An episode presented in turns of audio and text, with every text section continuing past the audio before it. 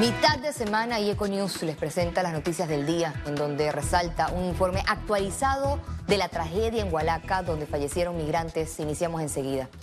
Y este miércoles se registró la tragedia más grande en la historia de Panamá. Al menos 40 personas migrantes perdieron la vida en un accidente en Hualaca, provincia de Chiriquí. Aquí los detalles. El sueño de lograr una mejor calidad de vida terminó de forma trágica. Cuando la madrugada de este miércoles, un bus que trasladaba a migrantes procedentes de Darien cayera a un precipicio. Según testigos, el bus perdió el control y cayó al vacío frente a la caseta de despacho de migrantes. No cogió la vuelta bien, se vino y impactó mi, mi bus. Y donde impactó mi bus lo corrió como 30 metros, donde estaba estacionado lo corrió como 30 metros para, para atrás. Si no hubiera sido una matazón de gente porque toda la otra gente estaba acá, mi búho atajó la gente. Nosotros lo, vimos venir, nos tiramos al, debajo de los asientos. Tras el accidente, los hospitales en Chiriquí declararon una alerta naranja. Poco a poco fueron trasladados los heridos a los distintos centros de salud, algunos en estado crítico. Todos ya están siendo atendidos, tres pacientes eh, graves y eh, pues los demás están con eh, politraumatismo, fracturas expuestas, lesiones pulmonares y abdominales. Todos se están atendiendo, incluso pues es un manejo en conjunto, cirugía, ortopedia, urgencias, eh, todos están con los pacientes. El cuarto de urgencia del Hospital Materno Infantil en David atendió a algunos menores de edad con lesiones graves. De estos 10 niños, 5 son varones y 5 son niñas. Eh, las edades oscilan entre los 4 y 11 años. De estos 10 niños, 3 están en condición crítica, ya han pasado, se han estabilizado en el cuarto de urgencia y han pasado a la sala de cuidados intensivos. Las autoridades realizan las investigaciones para determinar las causas del suceso. Lizeth García, Econews. El Ministerio Público dispuso 40 fiscales para agilizar la investigación del accidente en los planes de Hualaca, donde fallecieron 40 personas. Las experticias continuarán este jueves. El Ministerio Público, como indiqué, inició hoy una investigación. Son muchas las experticias que tenemos que realizar, las diligencias pertinentes a realizar y efectivamente continuaremos todos los días que son necesarios, regresar al lugar, realizar las diligencias pertinentes, inspecciones y demás Además, no solamente en el lugar de los hechos, sino recabar la información de las personas que sobrevivieron a este lamentable hecho, además de contar con las diligencias de necropsia que realizará el Instituto de Medicina Legal y Ciencia Forense. La directora de Migración, Samira Gozaine, dijo que la cantidad de pasajeros que llevaba el bus accidentado en Hualaca, provincia de Chiriquí, cumplía con el número permitido. Este es un servicio privado que da, eh, lo que hace Migración y Senafron es que tratamos de acompañar el convoy, como se dijo, a veces salen cinco buses juntos, eh, para asegurarnos de que los traficantes de personas no eh, los hagan víctimas de esto, les ofrezcan dinero y demás. Y efectivamente ellos pagan su pasaje, son 40 dólares que pagan. Y tras el accidente donde murieron al menos 40 personas, autoridades locales e internacionales lamentaron el suceso expresando su solidaridad y condolencias a las familias afectadas. Más temprano, a través de la red social Twitter, el mandatario Cortizo dijo, con profundo pesar informa al país que han aumentado las víctimas fatales producto del lamentable accidente de tránsito en Hualaca, Chiriquí. Los equipos de gobierno trabajan arduamente en el lugar, brindando asistencia médica a los sobrevivientes de esta tragedia. La embajadora de Estados Unidos en Panamá, Mari Carmen Aponte, también se pronunció. Con mucho dolor extiendo mis condolencias a las familias afectadas por el trágico accidente que causó la pérdida de vidas de inmigrantes en Chiriquí.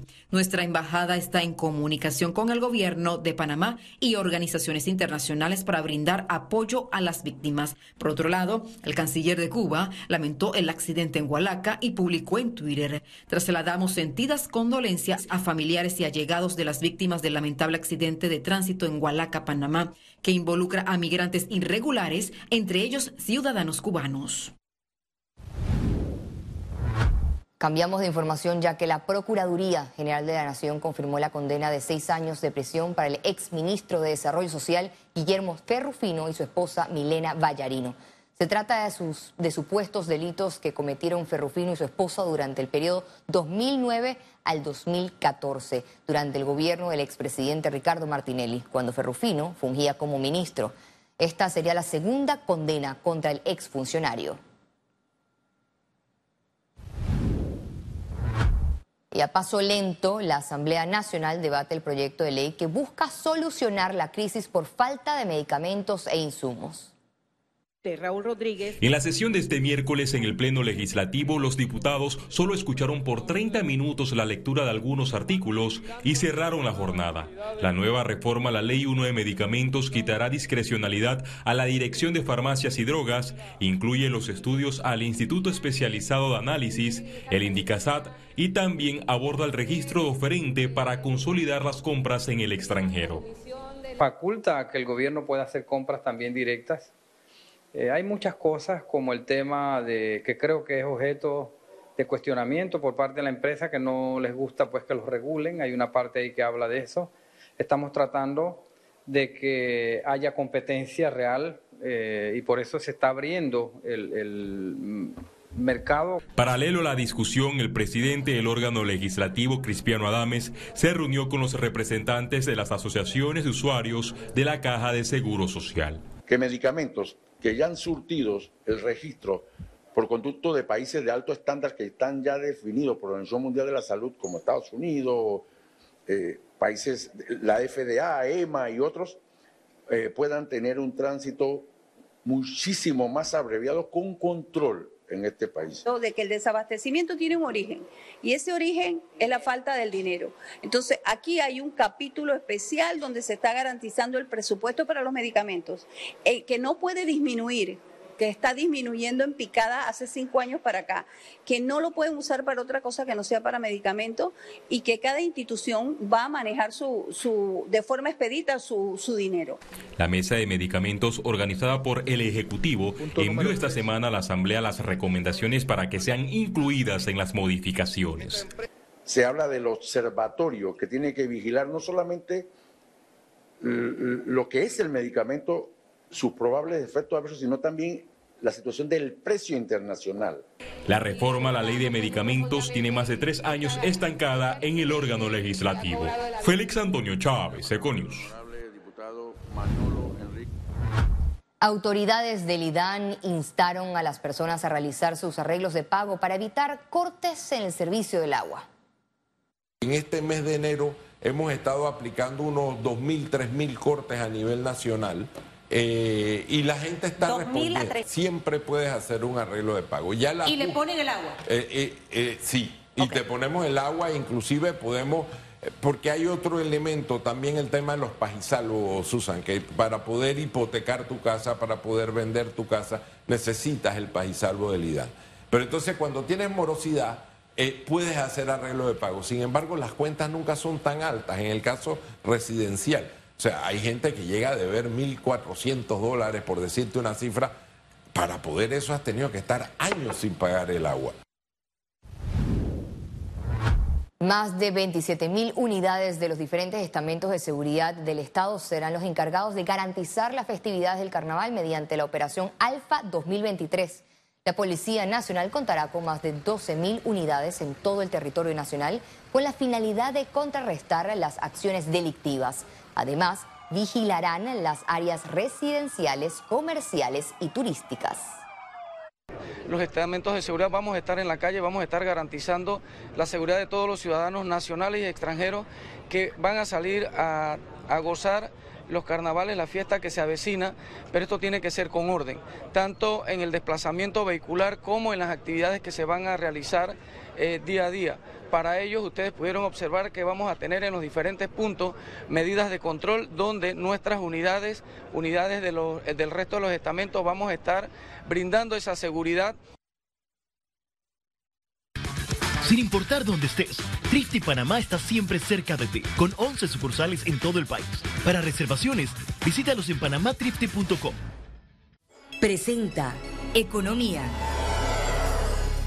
El gobierno nacional asignará alrededor de 30 millones de dólares para cubrir la extensión del subsidio de combustible hasta el 1 de abril de este año, informó el viceministro Jorge Almengor. Si bien antes eh, se consideraba que eh, se estaba consumiendo aproximadamente entre 28 y 30 millones por mes, ha sido reducido por un lado por el costo del combustible que se han venido regularizando a nivel internacional, así como también por los niveles de consumo de las personas. Así que estamos hablando de más o menos 20 millones por mes, lo cual diría que para mes y medio serían aproximadamente 30 millones de balboas.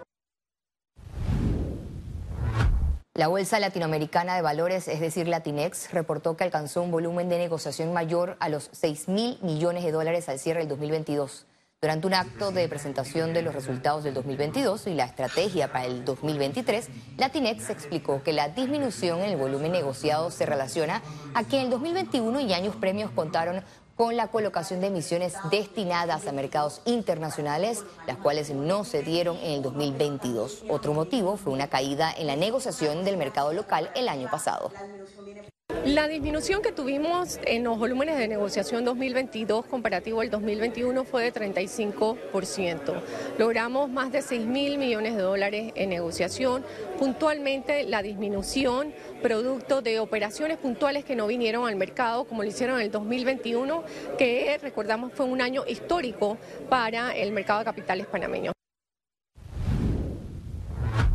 Ejecutivos del Grupo Banco Mundial sostuvieron reuniones con autoridades, empresarios y representantes del sector financiero durante su visita de tres días en Panamá. Los directivos del banco tuvieron un encuentro este miércoles con el presidente de la República, Laurentino Cortizo Cohen, y en la reunión reiteraron el apoyo al gobierno panameño en el combate a la pobreza y la desigualdad para mantener condiciones macroeconómicas favorables en Panamá.